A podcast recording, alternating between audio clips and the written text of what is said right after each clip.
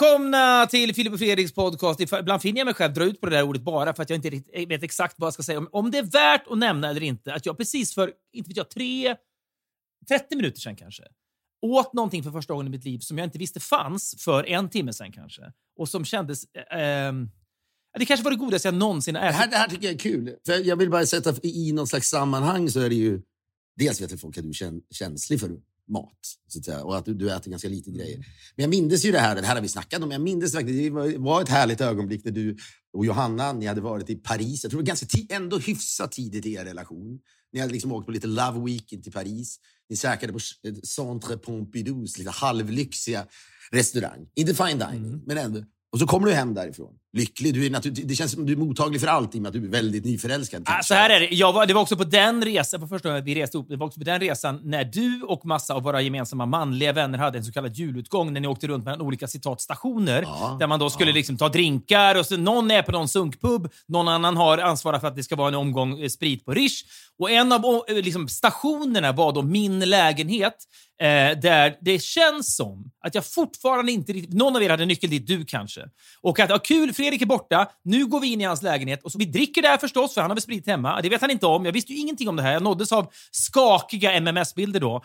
Men det känns fortfarande som att jag inte riktigt vet vidden av hur mycket ni... Det var ju också en annan tid då. Mycket, mycket Jag, ska grabbigare. säga så här, jag, tror, jag, tror, ja, men jag tror att du vet att jag ändå inte... I den där gruppen var inte Nej. jag drivande. Nej, du är, det, det, det ska jag verkligen ge. Det har varit lätt för mig att plocka poäng här och säga du är... Men du är verkligen du är ganska restriktiv kring sånt. Det var vår kompis Berga och Jonas. De kan få äta upp det här nu. De var fan drivande i Men de det. kanske de var säkert driva. Ja, men jag, jag, jag, det känns som att så här, okej, jag, det är lite, jag är ute på min första resa med henne och vi är lite nervösa inför det och jag ska liksom äta saker jag inte vet om jag tycker om. Och så. Jag är liksom nervös i grunden. Det att dimpa in bilder, liksom vidriga bilder. Ja, men det var ju inte så här, det var inte så här ollande. Det var inte, det var inte riktigt, det var inte liksom Nej, lumpen. nej, det var inga bilder på det, men jag fick ändå, en känsla. Okej, de, de är där inne nu i cirka 90 minuter och kommer att göra saker som jag kanske aldrig kommer att nås av. Det kanske är lika bra det, men de kommer att ha det eller här liksom, och kunna liksom blinka till varandra bakom min rygg så att säga. Under liksom, Vet du vad, det var nog ändå jag som hade nyckel när jag tänker på det. För jag gjorde slut i samband, nästan, det, liksom, det lappa över. Mm. Eh, eller gjorde slut, jag tror snarare jag blev slutgjord med. Eh, i, i, I samband med det här som du träffade Johanna. Det var då jag fick Ja. Då fick jag ju låna din lägenhet ett tag. Så var det ju. Jag, hade, jag, jag bodde ju där ett tag. Det var då jag var chockad när du inte hade några örngott utan att du körde något jävla, liksom, det var så jävla...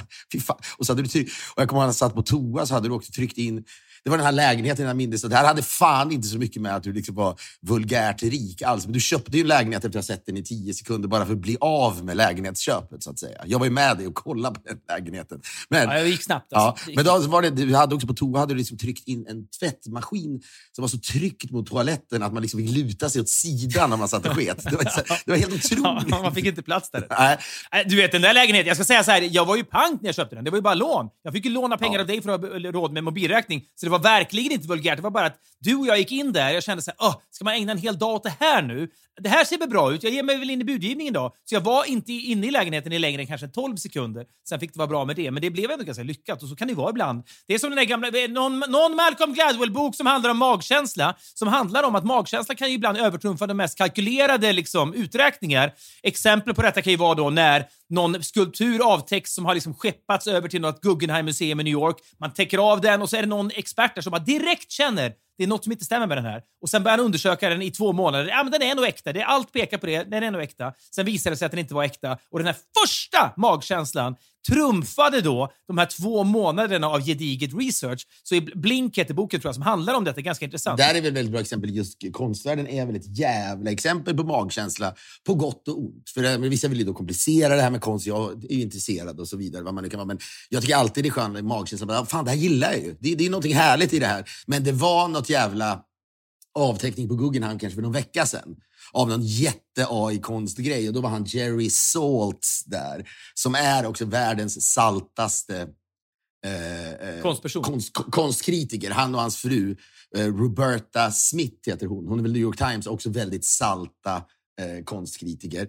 Vissa gillar dem, vissa gillar dem inte. Hans stora apparat varje dag. Det känns som, är man ett par är man ett par som tillsammans utgör liksom de saltaste konstmänniskorna i New York, då blir man bjudna på intressanta middagar. Alltså helvete, de har det inte tråkigt på kvällarna, de där människorna. Nej, och de har ju naturligtvis de har ju allt by the balls. För det är ju lite som, du vet, så här, det är på samma sätt som du pratade någon gång om att liksom P.O. Enquist blev eh, sågad på Broadway, hans enda föreställning som har varit där. Tribadernas natt, han sitter precis. på någon restaurang, ja, sitter på, på, och så, de sitter och, efter premiären sitter de på någon krog i närheten av Times Square och bara väntar på att de vet att om den här kritikern hyllar oss, Då är då är det en succé. Ja, New York Times. Sågar den här kritikern oss så är det över. Och vad var det han skrev? Då, strax efter midnatt kommer tidningen då och då är det liksom stimmigt inne på den. Alla är på det här klassiska liksom, teaterhaket och det är liksom 500 pers i lokalen. P.O. Enquist mådde väl bra, eller mådde både bra och dåligt där. För jag måste, på ett sätt måste det vara fan i helvete, jag är på Broadway, men bara, kan vi bara få det över det här. är en potentiell fork in the road. Här kan jag bli antingen bli världsdramatiker eller så kan jag bli på den nivån jag är i Tyskland, Sverige etc. Så det var väl spännande för honom. Och så sitter han och producenten vid ett bord och det stämningen är otrolig där inne. Det är liksom Max von Sydow är med i pjäsen. Det är liksom lite en svensk kvartett bara. Liten pjäs. Tänk om det här är sättet man 1977 börjar göra pjäser på i New York. Billigt förhållandevis. Kan det dra folk, då, då kan man liksom lägga ner alla de här stora dyra musikalerna. Det här kanske kan vara en game changer, ett paradigmskifte för Broadway. Det är inte ofta jag tänker på sådana, men när jag läser hans memoarer så blir jag ju gripen av den här stunden. De sitter där och tänker, tänk om vi skriver om boken för teater just nu.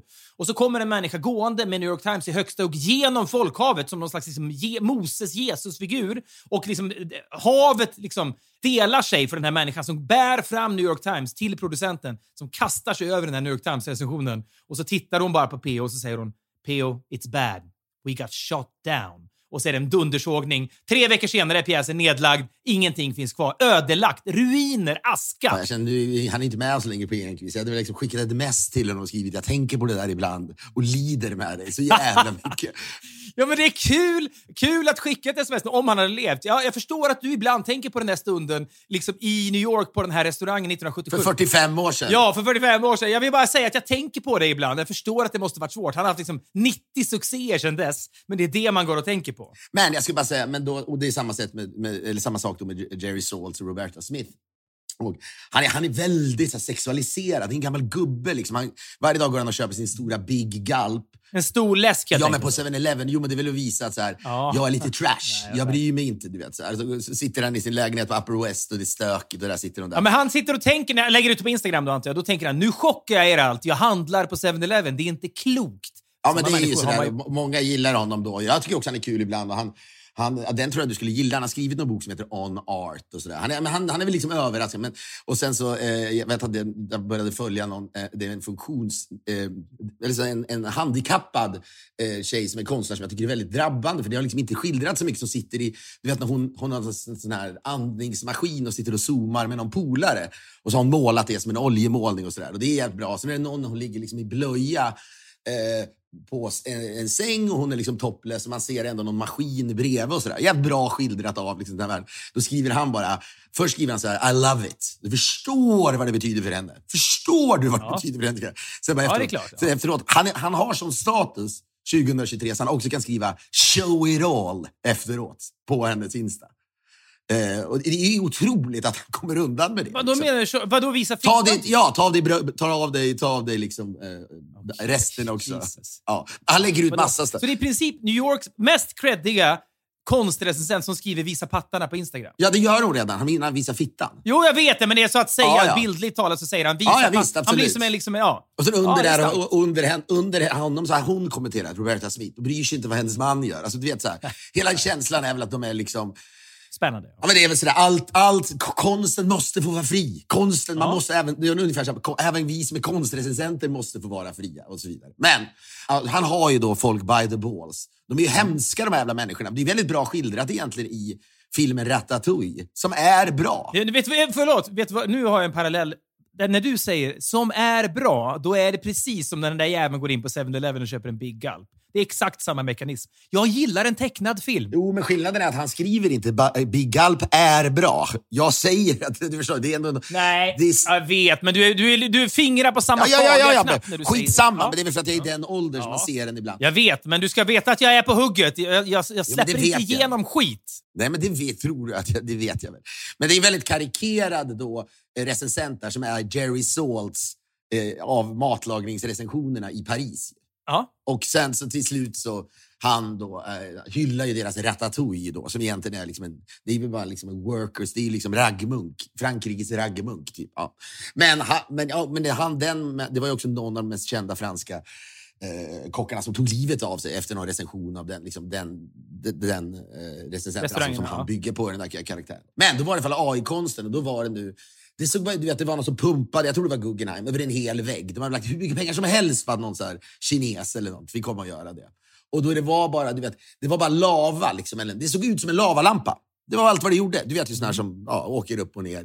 Ja, ja, så att den kinesiske konstnären har bett ett AI-verktyg säga gör en lavalampa och så, så kommer det upp ett, en lavalampa och säger ja, men jag vill att den ska vara lite mer lila. Och så kommer det upp en ny. Jag läste en lång artikel i Wired Magazine som jag alltid köper när jag flyger och sen så läser jag den aldrig nästan, men det var just en om AI-konst då för att det är liksom, de, den menar på Sen att... åker ja, den in i din öppna spis. De åker in i öppna spisen antar jag. Det är där de Ja, åker in. de, de, de, de ryker fort, det gör de. Och de är, den brinner bra också med någon slags blå låga. Det är mycket kemikalier tror jag i de där papperna. Men, ja, men just det där att, att det handlar om att proba AI-verktyget. Det här vet ju många om. Jag förstår att jag är liksom sist på bollen här. Men att man säger så här, måla en lavalampa. Nej, jag vill att den ska vara lite mer som Hockney. Nej, nu vill jag att den ska vara lite mer. Så måste man hela tiden hålla på och liksom knåda och massera AI-verktyget så att det blir det man vill. Så det kan, det, det, en del tror ju att det bara är ett försök och så är det klart. Det, är, det kan säkert ta ganska lång tid, men det tar ju säkert längre tid att måla en riktig jävla oljemål. Ja, och jag ska säga så här, det, var inte så, det, här var ju liksom inte en lavalampa per se, men det såg ut... Alltså det var, förstår vad jag menar? Det var någon som tyckte det var något annat än en lavalampa. Ja, okej. Men känslan var lavalampa. Han skrev då bara någonting, jag har inte exakt, det var på stories, jag hittade det inte nu, men han skrev liksom AI might be the future, punkt. This is not it. Ja, okej. Ja, fan, För Google. Där var hans recension av det där. Ja. Det måste vara, det är liksom, ja, det, det, det, man lider man tycker Jerry Saltz är cool, men man lider också. Att det är ett helt livsverk. Han bara, det är exakt P.O. Enquist han gör. Ja, men jag- Någon som har fattat, nu Vi jävlar. skjuter ner den jäveln. Det, det, men vi återkommer ju alltid till recensenter och vilken makt de har och hur liksom obagligt det är att de inte gör någonting själva etc. etc. Jag har ju precis läst en bok nu som heter Kvinna sett bakifrån som var otroligt bra roman. Om man Ja, den ska vara otrolig har jag hört. Jag kommer nog inte läsa den, men jag har hört. det är en roman som handlar om frun till en konstnär som heter Wilhelm Hammershøi som tror jag är en av Dan Danmarks dyraste konstnärer nu. Då. Alltså, när jag sitter och pratar om konst jag känner mig som en parodi, för jag bottnar ju inte i detta. Men det är någonting när man, när man läser den här romanen, att man förstår, om man är besatt av måleri och hela tiden vill måla grejer, att, och så letar man efter nästa motiv. Det är bara, jag har aldrig tänkt på den tanken att säga, Ja, okej, man nu blir galen när man ser motiv, potentiella motiv överallt. nu åker vi till Italien. Då åker de till Italien och så går han runt där i tre veckor och hittar liksom inte riktigt. Och så stannar han plötsligt då framför någon jävla portuppgång och så tänker hon, måtte det här nu, måtte det här kännas som ett motiv för honom. Han står där i tre timmar, sen bara, nej. Det här, du vet, han vet att han, kommer- han behöver lägga tre månader på det också, så det räcker liksom inte. Och så går de du vet, ut på någon, i någon jävla hage och hon ja men det här är väl ett motiv, det är lite barn där borta. Så står han där en timme och så bara, nej. Och så går det liksom tre veckor utan att hitta någonting och så får de resa hem. Det är liksom, det, det, jag har aldrig tänkt på vilken, hur galen man skulle kunna bli av att allt är ju potentiellt ett motiv. Jag sitter och tittar framför mig. Jag har ställt en madrass mot väggen för att ljudet inte ska bli så ekigt i, i mina döttrars rum här i huset vi har nere i Frankrike. Ja, den madrassen, det skulle kunna vara ett motiv. Eller så skulle det inte kunna vara. Att kunna bestämma sig. Det här ska bli ett motiv. Det ska jag ägna tre månader av mitt liv åt. Minst! Eller så- han höll på sex månader ibland. Det, jag, jag, ja. Men jag måste säga att jag kan känna, jag kan ändå ha drag av det där, jag är ingen målare alls, men det är lite när man kommer på, försöker komma på nya tv-projekt, inte bara för dig men andra också. Då kan det också bli att man ser grejer hela tiden. Det är någonting jobbigt med, för det inte, handlar inte om att man är nödvändigtvis eller passionerad eller vad fan eller att man är en jävla liksom, stor konstnär, men man vet att det är liksom stressen runt hörnet. När jag vänder mig, när jag liksom går runt hörnet här så kan nästa stora tv-serie finnas. Det är fan jobbigt. Men framförallt kan det ju vara så här, framförallt när man börjar tänka dramaserier och sånt också. så, Okej, det där historien, fan det har ju någonting. Ja, om jag har en pistol mot tinningen då kanske jag, och skulle jag ägna tre år åt det så skulle det kunna bli tre plus. Då kan ju nästan allt bli tre plus. Men är det det som kan bli fyra eller fem plus? Hur fan vet man det? det och just måleri ställer det på sin jävla spets någonstans. För där finns ju motiv överallt. Jag kan ju inte säga att den här madrassen framför mig är ju ingen tv-serie. Det är ingen Succession, det är jag 100% på. Men en tavla kan det ju vara. Ja, men om en privilegierad konstnär som tjänar redan pengar på konst kan ju också testa allt. Det är skillnaden. Har jag en, då- för mig kan det ta stopp direkt. Det räcker ju att jag messar dig och frågar om det är en bra tv-idé och så får jag bara tillbaka bedrövligt. När du skjuter ner mig så att säga, direkt. Jag skjuts Jo, ner men, i ja, men, jag menar, jo, men Hammershöj, han vet, det är inte bra förrän det är bra. Och bra blir det efter sex månader. Så måste han ju lägga de sex Nej, men månaderna. han kan åtminstone testa. Nej, inte riktigt. För han vet ju att om det ska bli någonting så måste jag i alla fall lägga sex månader på det. Och det, ja, skitsamma, vi måste vidare. Ja, jo. Ja, visst. Ja, men vi var, vi, det stämmer då. Du var då i Paris. Jag ville, bara, jag ville bara ge någon slags bakgrund innan nästa sak du skulle säga, för jag tycker det var intressant. Vad var det värsta? Jag har aldrig frågat dig det. Vad var det värsta? Du behöver inte säga vem det var. Vad, vad var det värsta någon gjorde i min lägenhet? Det kan du säga nu. Jag har, fort, jag har undrat det här i över 20 Du vet, år. jag, kommer, jag minns det som att jag ändå, och jag, Kristoffer Fager Mm. och några till, tror jag även Anders Wiblad, vi var lite illa berörda av det här. Det var det, var det jag framförallt... ja. men jag lovar det, jag lovar det. Jag var så, med, men det var ju som jag säger, jag, jag hade, om det var något helt outrageous så tror jag jag hade... Det var väl mer... Alltså jag har ingen aning, för det var, det var inte... Jag vet inte, jag, inga kukar drogs fram tror jag. Jag tror inte det var det, men det var väl... Jag, jag, hade, jag hade en väldigt distinkt så här, ollig känsla när jag började få de här bilderna. Så jag, ja, vad fan, nu kommer de att hetsa varann.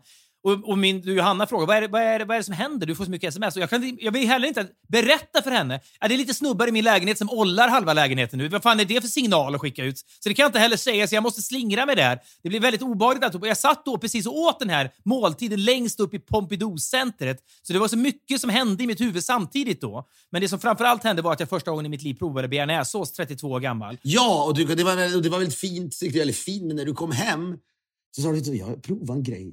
det var nästan som att du då ville pitcha en grej för mig. Liksom. Det här borde du testa. Ja, jo. Något som heter bearnaisesås, sa du. Det var så jävla gott, sa Ja. du. men det, det var, det var, jo, det var, du var ju frälst. Jag visste ju att det fanns. Jag visste att det fanns. Visste du det? Ja, för mina, min kusin Mikael doppade allt i bearnaisesås. Ja, ja, ja. Du vet, han hällde i sig Men du hade ju precis... Min, min son har drag av det där som du har. När man, när, om han, han tittar hela tiden på mat, så att säga. Persilja. Mm. Och då säger jag, kan du inte pröva? Men det är no. Det är, liksom, det är hela tiden ett hard no från hon, hans sida på allting. Och det har ju du haft också. Så du har ju tittat på bearnaise, tyckt att det är äckligt, men på grund av att... Nej, jag, det har innehållit ägg. I och med att det innehöll ägg så kände jag att ägg gillar jag inte. Och persil, kan- pers, jättemycket persilja, det vet jag. Jo, men persilja hade jag inte förstått då att jag inte gillade. Det förstår jag nu. Så det är Ja, men, mycket men är här, faser. eller man kan göra den utan persilja, definitivt. Men du tittar, du tittar, jag ser ju att du tittar på maten, men det, det som krävdes att vara bra här var ju att det var en kvinna du var djupt förälskad i som satt där, som förmodligen gillade bearnaisesås. Och du ville inte framstå som en idiot, så då gav du det chansen.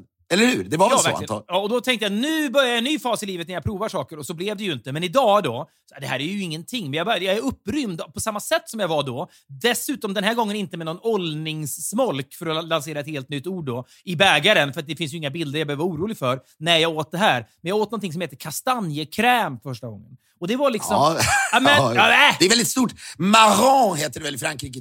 Allt som är sauce de marron. Så jag tror marron, nu hatar folk mig för att jag säger det. Men det är ju liksom, det är grejen att kastanj är liksom väldigt det är omhuldat i Frankrike. Ja. I Sverige är det ju ingenting. Nej. Då är det väl de här grejerna man, då var det väl bara de här man kunde sätta på näsan. Det var väl innan kastanjerna är mogna. Men det enda, ja, vi hade ett hus med kastanjeträd utanför. Det var ju bara en miljard kastanjer som, som fastnade i gräsklippan. Det är det enda jag förknippar kastanjer med, tror jag. Eller vad det nu är. Jag, jag kan inte så mycket. När man för någonting mot munnen som man är lite rädd för, bara kastanjer. Det ligger ju på marken och det ser ut på ett Hur fan ska det kunna vara en Ja. F... Hur är det möjligt? Det här, det här känns inte bra. Det är ju döda kor man ska Ja. äta. Nej, men det, det här känns inte bra. Och så belönas man för sitt, in, inom citattecken, mod med den här liksom mandelmassiga, ja, men riktigt ja, vrålknulliga jävla liksom, extasen. Jag, känner, nej, jag, blev, jag är på en bra plats i livet just nu tack vare denna upplevelse.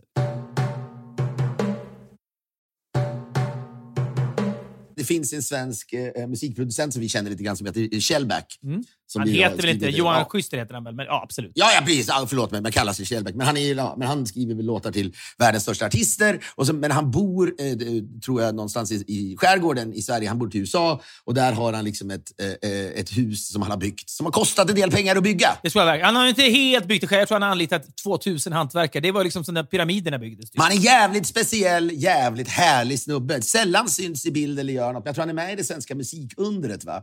Och där, är, där, får man en, där får man en liten hint av vilken otroligt skön... Du pratar om det som att det är svenska kocklandslaget. Det finns ju liksom ingen, det finns ingen medlemskap, utan han refereras till som en del av det svenska musikundret. Ja, men precis. Och sen är han med... eh, Fan, nu ska du korrigera allt. Nu är det som en sjukdom Ja, att du ska förglömma. Ja. Men, Ja, men, han, i alla fall, men han blev ju plötsligt så förälskad i den här, eh, eh, jag undrar om det är schweizisk, men det heter chartreuse. Det är liksom en, det är en släkting till Unterberg som du och jag hade en liten kort förälskelse med, alltså med någon slags tysk medicin, Tysk medicinsprit. örtsprit, ja.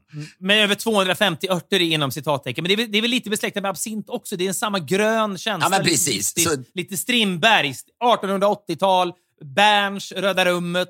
Och så dricker man det och liksom hallucinerar e- enligt någon slags Ja, idealiserad... men jag tror, och det, som all jävla sån här så kommer det tror jag från, det kommer från någon jävla, du vet, var börjar man göra det här tror du? En stad, eller? Nej, utan vilken typ av plats började det här framställas? Ja, men du måste specificera lite mer vilken typ av plats. Liksom I inte- vilken typ av liksom, byggnad började det här framställas? Ett, lab ett laboratorium? Nej, jag förstår vad du menar, men det är i ett kloster såklart. Ja, okej. ja, ja, visst, visst. Jo, men så är det ju. Olika ja. trappistöl och skitsamma med hemliga dörrar där de bara sträckte ut trappistöl. Det, de gjordes, det gjordes i mörker och så vidare. Storytelling! Fy fan, det är viktigt. Ja, men så är det. Mun är munkar bäst i världen på Storytel? Ska munkar öppna en reklambyrå? Finns det liksom ett, Ja, alltså, ett nytt kloster i Belgien med några munkar som Ja. så, de har fått ta över pu- Inför nästa valrörelse, munkarna ska rädda sossarna. Ja, men det så- hade kunnat gått. och sen samtidigt bara tar över Pumas hela världskonto. Kul. Ja. Gärna för mig. Ja, men, det var ju väldigt snabba med det. Det som sägs som trappistöl, alltså, det är väl trappistmunkar tror jag lever eventuellt i mörker, gör den här superstarka Det är otroligt. ölen som Förlåt, jag, nu korrigerar jag inte. Jag korrigerar inte, för jag vet ingenting om trappistmunkar, men det, det är sån enorm... Om de lever i mörker är ju det enormt konstituerande av vilka de är. Alltså att du, det är ungefär som att du säger ja, de har eventuellt orangea kläder, men du vet, de lever eventuellt i mörker. Det är ju jätteviktigt om de lever i mörker. Vadå lever i mörker helt och hållet? Antingen är ölen mörk eller så lever de i mörker. Det är stor skillnad. Ja, eller både och. Det är bra storytelling också. De lever i mörker, därför är ölen också mörk. ja, Men varför skulle de... Förlåt, men varför skulle de... Varför skulle, varför skulle de leva... Som ett kyskhetslöfte då? Men vad, vad skulle vara poängen med att leva i mörker, menar du? Att det är någon slags löfte gentemot Gud, som ett jag kyskhetslöfte? vet väl för fan inte. Det är bara paketering. Jag vet Ja. för fan inte vad, vad jag, Det jag kan ja. väl Men det kanske de inte gör. Ja, men de, kan, men de lever i en extrem avskildhet då, i alla fall. Låt oss säga. Eller så lever Men de låt oss mörker, hoppas vet att det är mörker. Ja. Det vore jättekul. Men de gör då den här väldigt starka ölen. Eh, och jag, jag tror att trappist, det, det är någonstans i Frankrike kanske snarare än Belgien. Men, eh, men då gör de den här ölen och när då, ryktet var väl att när den levererades, när någon, någon började upptäcka den, så här, va, helvete, du vet, när, när liksom kanske då, vet, någon jävla Stefan Ekengren-typ någonstans i världen i Frankrike. Shit vad cool, kock, ja. vad cool att vi har trappistöl på vår eh, liksom, meny. Ja. Och så, ryktet är väl då att när man kom dit så fick man vänta i något jävla rum och man fick inte se det. Det var bara liksom en arm. Munkarna, du vet när man köpte de här, så sträckte ut ölen och liksom så fick man lägga dem i en liten jävla back. Liksom. De kom en för en levererade då i. Ja. Och det, det, man säger, den, den paketeringen är väl fem plus Ja, gud ja. ja men det, är raka, det är raka motsatsen till att det kommer en jävla Pripps-lastbil med 18 hjul som är liksom fullastad med 4 miljoner ölflaskor. Här är liksom Stefan Ekengren, eller vilken kock det nu kan vara, kommer gående med en liten träback som flaska för flaska har släpps ut ur ett kolsvart rum till ett annat mörkt rum då för att det inte ska läcka in ljus i till de här trappistmunkarna som eventuellt lever i mörker. Och den träbacken liksom sätter han på en cykel, på någon liten korg, så cyklar han iväg till sin krog och där säljs de här 24 ölen som han har fått plats med. Sen måste han åka och hämta nya. Det är så man vill ha det. Precis. Det, och jag, tror, jag tror från början den kanske kommer från Frankrike, precis som Chartreuse då gör.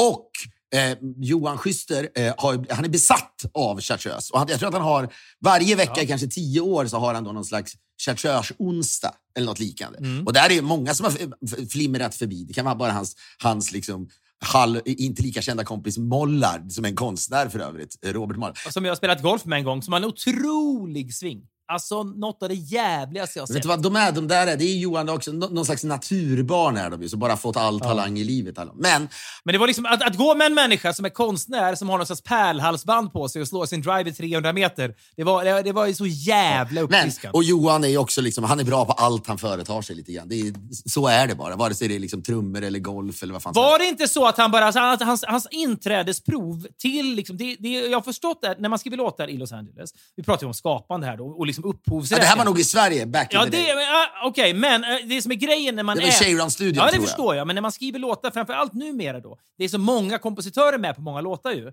Eh, att, att eh, om man inte är i rummet där låten skrivs, då, då stängs dörren och då är man, ute, är man på fel sida dörren, då kan man inte få credit till den här låten. För annars är det så stor risk att någon går förbi och bara säger “höj den en tonart” och sen ska de plötsligt ha med då och liksom tjäna 10 procent. Om man inte kanske heter Adele eller liksom... Ja visst, ja, då, kan man, då kan man gå och fika och så är man ändå i rummet. Dörrar har slutat stängas för Adele. så För var länge, länge sedan. Nå- Nej, men var det inte så att- Bra att han- fråga till Adele. När var det sista gången någon drog igen dörren i ansiktet på dig? Jävligt.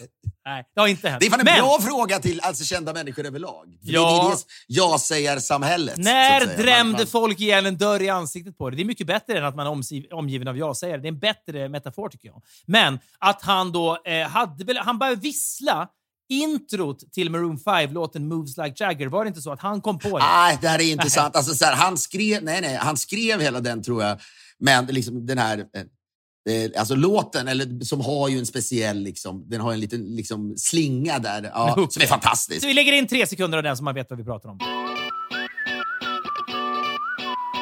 Det är en jävla bra låt på, och, och just med den frasen Like Jagger och så vidare. Men den tror jag han så att säga, skrev helt själv och sen sa folk, vad fan, det här är helt genialiskt Johan. Han har också ryktet om att han kunde, han var på en Hives-konsert, så gick han hem, gick han hem efter Hives-konserten och skrev en hel Hives-platta som, Ja. på, på, vet, på natten ja. bara, som var klar på morgonen som folk lyssnade på. Och då hade han, han, nära, han hade, han, någon gång hade han aldrig, han hade liksom inte spelat trummor någon gång, men han lärde sig det också över en natt i ryktet och nu är han en av världens bästa trummisar. Men det han gjorde var, tror jag, att han hade någon slags praktik hos Max Martin-gänget. Okej. Och, så, så, eh, och han kommer från nerifrån. Han är dödsmetallare. Att vi pratar om honom nu, men det är skitsamma. Han är dödsmetallare från, eh, tror jag, från Karlshamn, va? nere i Blekinge. Men så hade han då, så eh, var det någon, eh, via någon, någon som han får praktik där. Och, och Johan var väl bara där och liksom kollade. Men så, så fick han då någon kväll, om det var Martin eller någon som sa till honom, men du får ha studion i natt.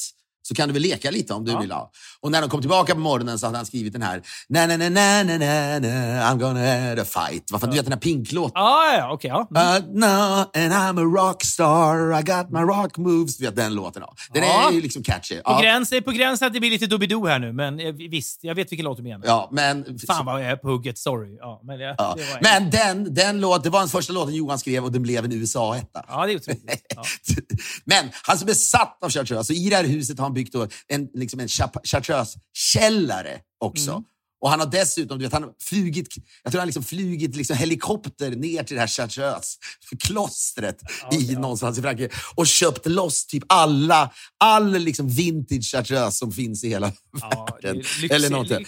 Kul, ändå. Ja, men det, är, det, det är ju, när man har resurser att lägga dem på det där. Det. Ja, det var det jag säger. Jag skulle vilja att du bygger en kastanjekällare i Frankrike där du då börjar... Du vet, Jag börjar förstår. Nu förstår jag varför du pratar. Nej, det kommer ju inte hända. Men det där var... Ja, men det är så åka, du vet, åka, de där, det finns ju naturligtvis kastanjeområden, kan man ju tänka sig, i Frankrike. Det är de bästa ja, kastanjerna. ja. Ja, du, måste, du börjar ljuga för mig, var du är någonstans. Var är du? Ja. jag, dålig täckning nu, men jag är hemma i Sverige igen, i, i, imorgon. Mm. Och sen är jag, ja, men visst, det är kul. Ja, Men jag vet ju, jag känner ju mig själv för väl. Det, det, den typen av bandbredd har jag nog inte, att öppna upp den dörren riktigt. Men det var något för jävligt vad gott det var. Får jag bara säga en sak jag, jag, jag, eh, jag tänkte på här, här häromdagen. När jag liksom drar igång datorn på morgonen, så drar det igång så ska man ändå liksom kolla flödet. Det, det går fort som jävlen. Kollar du flödet i datorn eller gör du det i te- telefon? Du sitter och... Nej, nej, nej, nej. Det kan jag väl göra på telefonen. Vilket jävla flöde det jag följer. Jag kollar inte Twitter och så vidare. Och så som det ser ut som vanliga, vanligtvis så börjar jag med New York Times och det tar en minut. Och sen orkar jag inte läsa någon av artiklarna. Jag se på New York framför mig, ja. Jag tror fortfarande... Tror, ja, det är du är likadan. Ja! Alla, alla är likadana. Till och med Johan Renck läser inte, äh, tror jag inte ens läser. Men- Han bor till och med där. Ja. men då kollar jag flödet och sen pang, efteråt så blir det väl något Aftonbladet och, och ja, det stannar väl där. Kanske Expressen också ibland. Eh, och sen tror man att man ska, sen ska jag gå vidare till franska Le Monde. Men skämt, det skulle jag aldrig göra. Nej. Nej. men då läste jag en, en artikel som svenskarna det är liksom den här rätt in i vedbon-journalistiken. Eh, eh, som, som, som, Mm. Slår som, han en ja, det sträng konstigt. då, Det finns, ja, men det finns väl över hela världen. Och jag menar, det är väl snarare att vad det handlar om är väl att man det är väl den journalistiken som den är väl både bra och dålig, för det, det finns väl en relevans att skriva om sånt som folk bryr sig om. Mm. Men tidningarna lyckas ju också piska upp stämningen. Mm. Herregud, det var väl liksom, covid var väl det i hela världen naturligtvis. Där tror jag nog det, det bidrog ju onekligen till skräcken hur det skrevs om naturligtvis. Och sen finns det massa andra jävla eh, naturligtvis saker ständigt som folk då eh, beskriver om. Det är en sak att locka med sex och sånt här. Mm. Men, och det här, är- här handlar inte ens om så skyddar det dig mot hudcancer, utan det är en annan typ av journalistik. Den som, att, ja. som, bygger på att, som bygger på att man ska börja hata människorna artikeln handlar om. Ja, det Eh, är och det här kul. med- Jag gillar när du läser sånt och sitter och liksom kokar på din kant, så att säga. Ska, ska, kan jag lista ut vad det här handlar om, tro?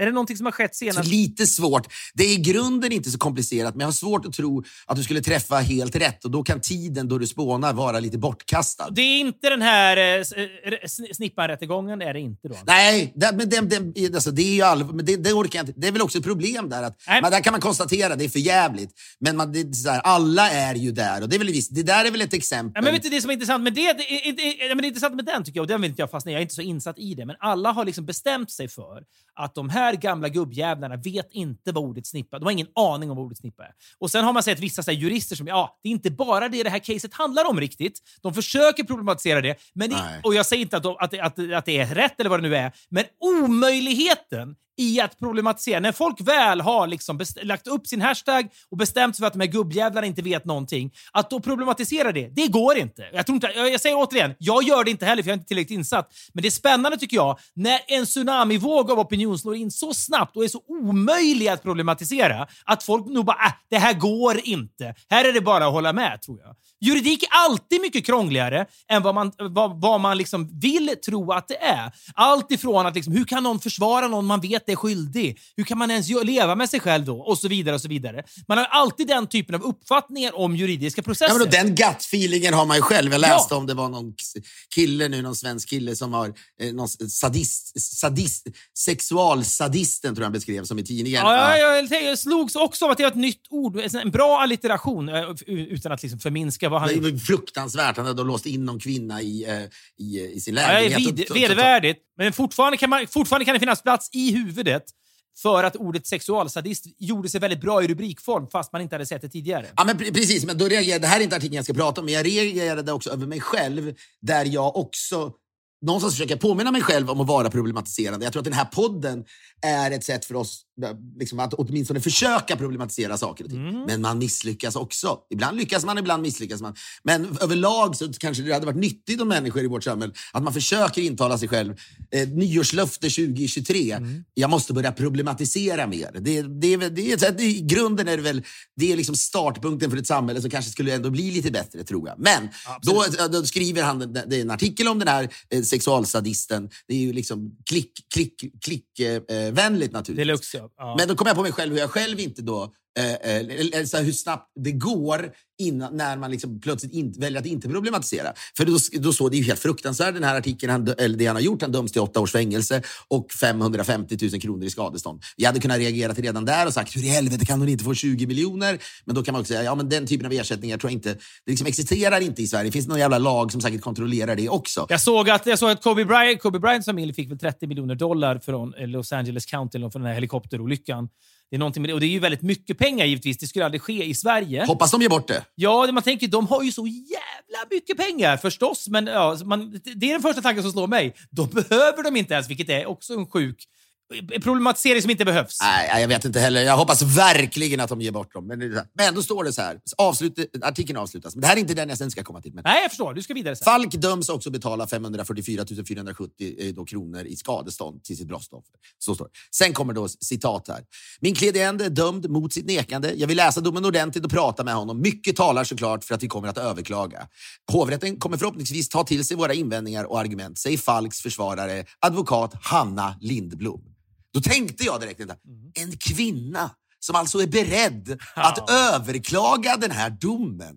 Vem är hon? Sen kanske jag stannade upp och tänkte att så här går det till. Och det är, liksom, det är, det är, liksom, det är rättssäkerheten här. Det är liksom det viktigaste, som, en av de viktigaste sakerna som finns. Står på Att ja. sexualsadisten, som nu vi har alla bestämt att han är, men det är så otroligt, och extra mycket då, Mm. en kvinna. När jag vet, jag vet ju. Det var ju som när. Breivik skulle försvaras och den här mannen fick väl, han fick väl liksom, eh, eh, dödshot bara så jävla mycket så det liknar ingenting den här mannen. Ja. Men, det, men det, är, det är så lätt att hemfalla till det där. Plötsligt är det där en kvinna. Ja. Jag tycker det är intressant när man får den typen av vansinniga tankar. För du tänker lite för dig själv. Ja, nu är det någon jävel som måste försvara honom. Ja, och det, det tycker folk är sjukt, men det tycker ju inte jag. Och så läser du att det är en kvinna och så tycker du att det är sjukt Ja, plötsligt. det är en snabb, det är gut feeling det här. Ja, jag har en gut feeling. Men sen, först, sen är det tur då att du också är en tänkande varelse som kan ja, men hur kan jag tänka så? Är jag dum i huvudet eller? Men så tänker man på alla gånger när man inte då slås av det där, utan bara landar i sin kanske vansinniga tanke och tänker ja, men jag har rätt här. För att man inte problematiserar. Ah, skitsamma. Men artikeln jag pratar om, men som jag bara säger, som är gjord, som, som, som är så jävla bra på något sätt då för folk. Eller för, jag antar tidningarna tänker det här kommer folk Mm. läsa. Men överlag, jag tror att alla känner så här. Och det är rubriken Klarna gör förlust på över 10 miljarder. Mm. Du vet, igen nu, det här företaget. Det är folk, folk vill aldrig... Ingen kollar upp hur det ser ut. Så här, vill säga, jag vet ingenting heller, men så här, Klarna är väl då det här betalningssystemet. Va? Mm, som massa med, som även liksom finns lite över hela världen. Och väldigt omskrivet är att människorna som grundade Klarna, någon som heter Sebastian någonting, tror jag, va? de har blivit väldigt rika på detta.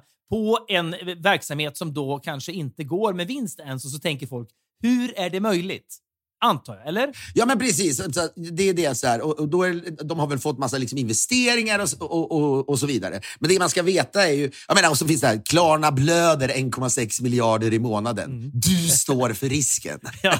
det, det, folk, Ja, alltså, Alltså, så här, de för människor som är drabbade av det här företaget, om man nu kan drabbas av det. Jag sitter inte och hånskrattar åt det, men jag hånskrattar åt hur rakt in i vedboden den typen av journalistik är. Det, jag kommer ihåg, det här Ja. tidigare för dig, men när vi var vi var ju då ett av våra första mediala jobb ihop egentligen när vi var någon slags radiosidekicks en gång i veckan till Adam Alsing i någon radioshow han hade nere i Frihamnen. Vi åkte dit en gång i veckan och skulle ha lite spaningar. Ja, men lite som det vi gör här, fast det året var väl då 1999 eller år 2000, vad vet jag. Jättetidigt var det ju. Jätteschysst av honom att han bjöd in oss och ha med oss där varje vecka. Och det är väldigt oklart hur bra vi var, men jag minns att Skandia då hade ett, en jätteskandal med att deras chefer hade fått jättebonusar fast det gick dåligt. och lägenheter, va? Var det inte lägenheter och allt möjligt? Det Kan ha varit det också. Men just den här grejen. Här delas det ut bonusar fast det går dåligt för företaget. Det är ju en journalistik som folk aldrig tröttnar på att förfasas över. Eh, och, och, och ett fenomen. Och jag minns då att Adam, och vi, och vi, Adam tyckte, kan inte säga någonting om de här Skandia-cheferna? Att vi bara säger, jo men det har ju alla sagt. Det tar ju en minut så har alla sagt allt det rimliga man kan säga om det. Är det inte roligare om vi typ tar de här Skandia-cheferna i försvar? Och det, det, det var ju en jävla dum tanke. Eh, och Adam tyckte ju inte det och vi valde väl att prata om något annat istället. Men jag förstår ändå vår impuls där. För när det är den här typen av alla tycker samma sak-journalistik, att då lägga in ett, ytterligare ett vedträ som bara är “och vet ni vad? Jag håller med!” Och så har man någon mini-rolig take på det. Det är ju också så här, Ja, men, och jag vet att det kanske är liksom för jävligt, men det är ju någonting med det här. Dels då att naturligtvis de har skott sig på det här, eller de här, de här människorna som är ganska smarta naturligtvis, som har kommit på det här. Det är inte så att du och jag plötsligt tar fram ett nytt Nej, betalningssystem. inte. En konkurrens. så här. Och men jag vet inte om, men samma sak är väl liksom Spotify har väl gått i förlust liksom, känns det som i ett decennium. Jag vet inte ens om de går med vinst nu, men det finns ju saker som vi inte... att där, då, när de väl tar marknaden så kommer det att slå igenom alla tak. Ja, men då så kanske det är. Jag menar, alltså, exakt, och det är väl samma sak med Klarna. Det är möjligt att de inte gör det. Men man, man, det, anledningen till att den här, blir, den här journalistiken är så rätt in i vedboden, det är ju att just det där, man kan göra en journalistik av den som är så som lockar till så mycket liksom raseri och ilska. Där ingen tänker som så här, helvete, det kanske är så att Klarna om tio år äger marknaden och de här, för, de här miljardförlusterna de får man tillbaka på liksom några månader. Jag har ingen aning, men det är någonting hur man, hur, rätten i Vebo-journalistiken, när man ser den, den kommer liksom i olika genrer. Men det här är verkligen, vi, svenska tidningar och, och journalister kommer aldrig sluta skriva om Klarnas förluster. Ja, för de vet att de blir lästa. sätt- jag såg något klipp på Loreen som är Mello-aktuell. Hon var med i något, något framträdande. Det, det, de här återställ våtmarker-människorna som liksom aldrig ger sig med sina skyltar. Jag vet, någonting... Älskar man dem eller? Det är någonting med dem att det är liksom... Det är jätteklart. Eller, De ställer sig i något motljus. Ja, men det är sladdrigt. Ingen ser vad det står på de här skyltarna. Det är liksom hafsigt skrivna. De kunde gjort dem i neon. de skulle liksom konsulterat med trappistmunkarna hur de ska, hur de ska paketera, paketera Ja, sig. men det är liksom, gör en skylt som kanske har lite, LED, lite LED-lampor i sig så det går att se den även om det är i motljus. Det är någonting med paketeringen blir liksom aldrig premium, men skulle den bli premium skulle de tappa i trovärdighet för det ska liksom vara Fan, fältbiolog. vi, vi återvänder, alltså vi åter, stä, återvänder ständigt till detta med paketering. Vi kanske Ja, måste... så är det. Det är kommunikation. Kan kommunikation. någon nästan göra Klarna-pengarna? Filip och Fredriks företag blöder miljarder varje år. Filip och Fredriks Fredrik paketeringsföretag Wiking- blöder en och en halv miljard i månaden. Trots detta, Fredrik Wiking som plockar upp miljarder för att köpa en kastanjeäng i södra Frankrike. Ja.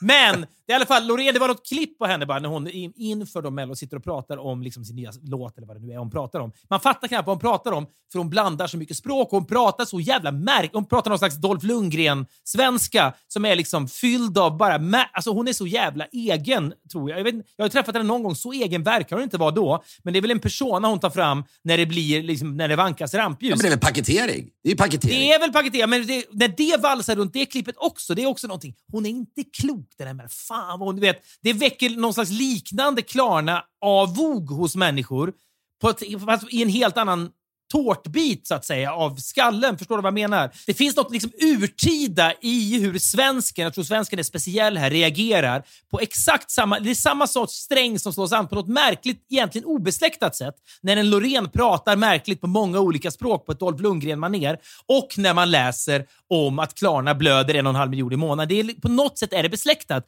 fast det inte är besläktat. Men jag säger bara, alltså, om, om hon nu är liksom lite, lite udda, eh, eh, Loreen, vad det nu betyder, men eller om det är även en, liksom en Ja. paketering och kanske liksom halvudda men gör sig själv 30% mer udda i det publika rummet. Möjligen då. Men då, då var det här, det var någon kille då som, alltså, det handlar väl om, om klimatkrisen och så, så vidare. Att vi ska ta hand om våra, antar jag. Ja, ja, ja. Men det är någonting med, om hon är annorlunda Loreen, borde hon inte bara och liksom lägre och säga jag tycker det var helt rätt.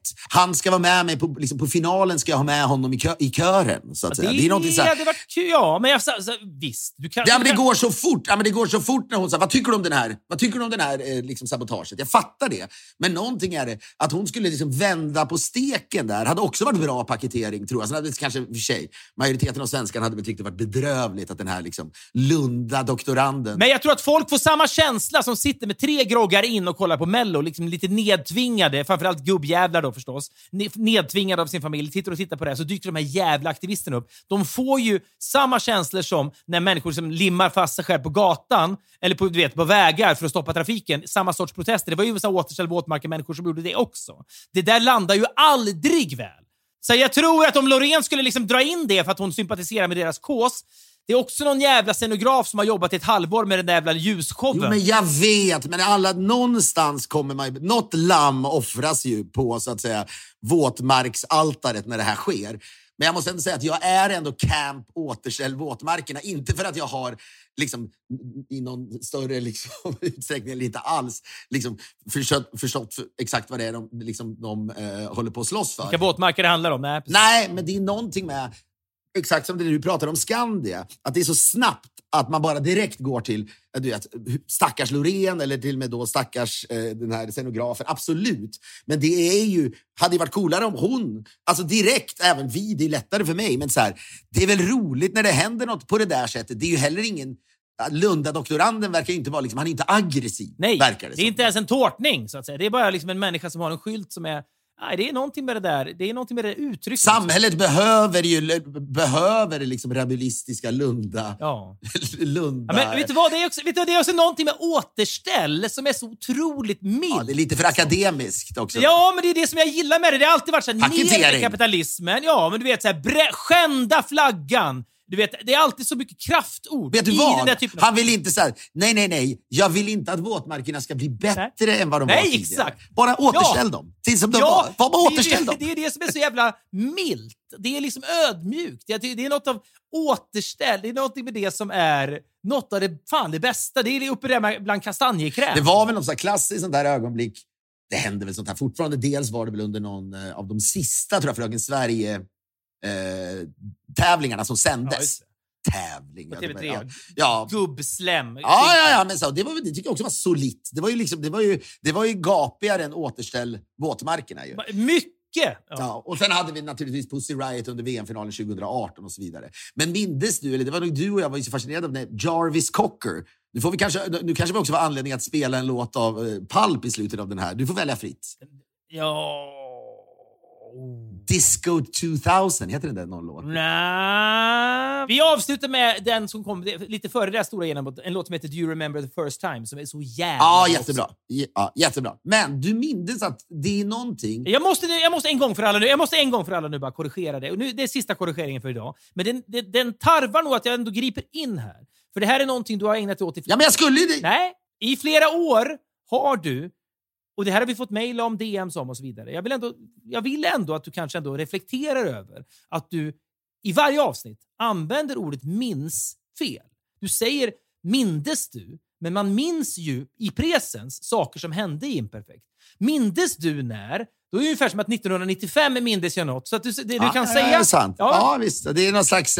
Det är nog inget... Det är, inget, det är ingen Ja, men det, är något som, det är något som sker i, i flykten. Men, ja, det är ett beteende. Men det är något, jag tror att många lyssnare som har noterat detta tänker nu, ja men bra att Fredrik... Nej, inte många. Inte många. Tusentals. Tänker nog ändå, bra att Fredrik ändå säger det här, för att han bara vill hjälpa Filip. För att Men det är ju lite rätt. intressantare om jag verkligen... Om jag, om, tänk om det hade gått upp för dig. Att jag verkligen menar mindes. Varje gång Så att det- menas du. Jag så har jag mindes- sagt något annat. Jag har liksom sagt något. Jag har försökt få dig att minnas om du mindes. Ja, verkligen. Jag, Att jag har fått för mig att du pratar i presens i liksom 200 avsnitt, men egentligen har du pratat om saker du kommer Nej. ihåg 1997. Ja. Ja, exakt. Nej, Men, ja. minns jag du? minns, jag minns när, på Brit Awards 1996 kanske, när Michael Jackson uppträdde och då, då hade precis Pulp slagit igenom och Jarvis Cocker drack mycket. Han var väl liksom de intellektuella kvinnornas liksom drömknull. Så var han. Och, och han var väl Ja. även på alla sätt och vis en sexsymbol. Var han. Ja, en, framförallt en väldigt alternativ sexsymbol såklart, som inte såg ut som sångaren liksom i John, som inte såg ut som John Bon Jovi. I, andra del, I andra änden av Andrew Tate, kan man väl säga.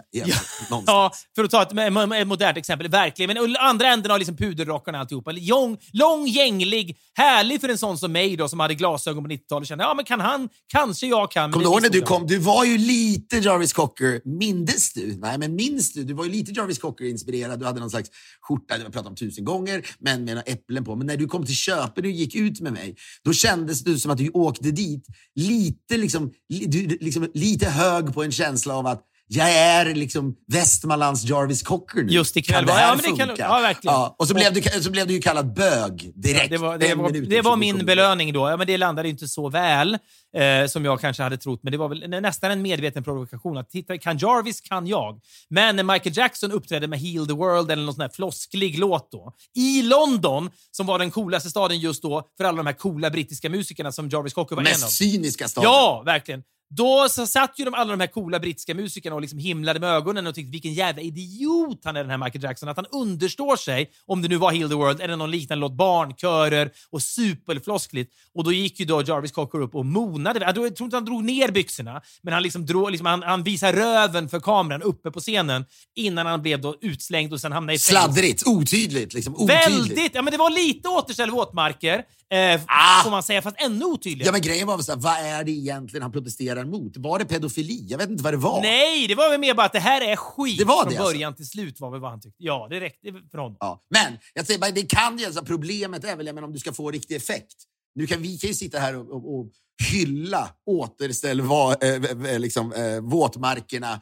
Eh, Våtmarkermannen. Ja, terminologin och även den mannen så att säga. Men det, är så, det, man, det krävs ju Lunda-doktoranden nu, han borde kontakta nu inför finalen någon kändis eller något. Det är massvis av kändisar på plats. Är det inte det? Som, Just det. tittar på- ja. Det det jag Ja, gissar. ja, så- Som aldrig kommer stoppas. Det är ingen som kommer misstänka att, vem det nu är, Kasper Jarnebrink Nej, kommer gå in och köra återställ våtmarken. Men nästa steg för honom är, han kan inte röra sig i närheten av arenan där finalen är. För hon gick, hon gick till final va? Hon gick super till final. Ja. Kommer säkert att vinna. Ja, men om han ja, åker- vet du vad? Hon kommer säkert hon kommer hamna i Eurovision. Han kan åka ner dit, var det Ja, inte är. han. Utan då måste han hitta, nu i första läget så hittar han då en Kasper Jarnebrink-figur som gör det.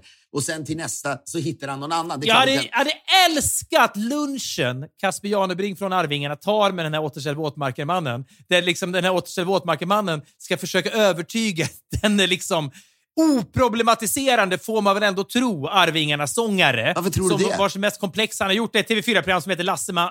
Ja, men det säger väl sig själv. att Han, är, han stinker väl inte problematisering? problematis-. Nej, fast du problematiserar inte heller Kasper Jarnebrink. Du vet väl ingenting om? Nej, det finns en gräns för min en- problematiseringsenergi. Jag har liksom inte, jag har inte bandbredd för allt heller.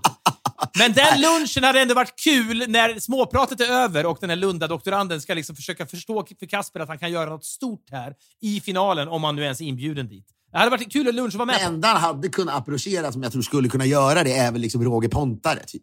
Men där, är, där finns det redan varningsklockor Ja. tror jag. Där tror jag liksom säkerhets, säkerhets liksom, armadan under Melodifestivalen. Kan man någon bara hålla koll på liksom Pontare? Han har haft det tufft på sistone. Han åkte dit för rattfylla också. Kolla bara Ja. så att han inte gör något dumt. Ja. Men är det inte, apropå när man pratar om journalistik och vad vi upprörs över. Jag kan inte det. Jag vet inte riktigt hur reaktionerna sett ut. Men som sagt, det här har vi tagit upp massa gånger. Northug när han åkte dit för rattfylla och då var det så här, det var oförlåtligt även i Sverige.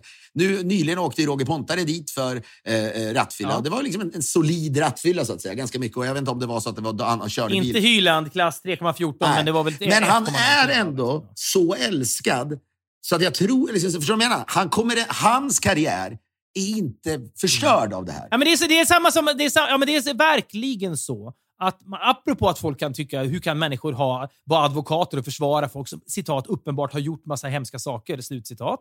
Samma sak, liksom, tror man att ja, åker man dit för rattfylla, det finns en rättvisa i det, man, man döms på samma sätt och så vidare. Men det handlar så jävla mycket om karisma och vad folk tycker om en från början. Jag tror att han, det finns, jag säger inte att det gynnar honom, givetvis, och jag säger det är liksom en värdelös sak att göra. Nej, men han, är- han, när han åker ut och börjar turnera igen eller göra företagsgig, då kommer han ändå få krama och säga vi förstår att du har haft det tufft, Roger, Ja. just nu. Istället för, vad gör du här din jävla liksom, rattfyllerist? Ja. Eh, Och så, världen är orättvis. Ja. Och det är liksom, kanske får man bara liksom jag vet inte, man får bara omfamna det och inse att det aldrig går att göra någonting åt. Roger Pontare kommer aldrig klandras för någonting. Men Kla- Klarna-människorna är körda. Vet du vad det beror på? Nej, det vet jag Att faktiskt han inte. klarar sig. Ett ord. Ett ord. Liksom, jag vet inte. Paketering. Ja, ja! Så är det ju. Det är 100 procent. Filip och Fredriks miljard, för din- miljardförluster. Filip och Fredriks paketeringsblöder miljarder. Kom till oss och kratta för din rattfylla. Genom att du krattar, vi krattar åt dig. Så om du åker dit för en rattfylla, eller när du åker dit för en rattfylla, Fan, vi skulle vara så dig. jävla bra på det, men vi skulle ändå kunna blöda. Men vi, skulle vara bra på det ändå. Så är det! Hörni, tack som djävulen för att ni har lyssnat. Hörni, vilken trevlig stund! Maila oss gärna till podcastatpoddff.com. Vi tycker så mycket om att ha den här stunden med er en gång i veckan. Vi ska gå ut med en sexighet på Sheffield manér 1994, Jarvis Cocker i Pulp. Och den här låten kommer och ja, ja, den är, det handlar om sex. Det handlar om sex på ett sätt som inte John Bon Jovi skulle kunna tänka på det. Det är något annat. Och det är, jag tycker det är så jävla bra. Det är också kanske sex på ett sätt som Casper Jarnebrink inte skulle tänka på. Det skulle vara överraskande om Casper Jarnebrink, Jarnebrink gör cover på Do you remember the first time? Då jävlar! Det skulle stöka om dig till ditt huvud. På Lassemans altan på TV4. Fem minuter TV. Vi hörs igen om en vecka. Ha det bra. Hej!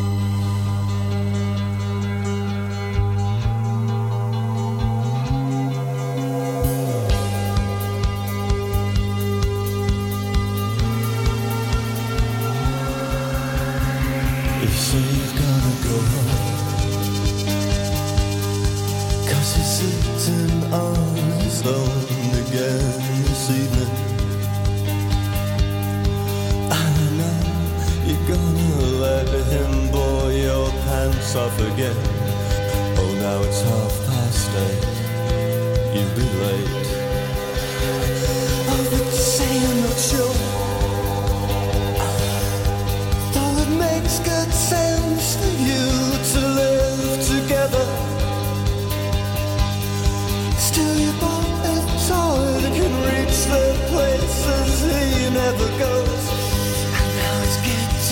place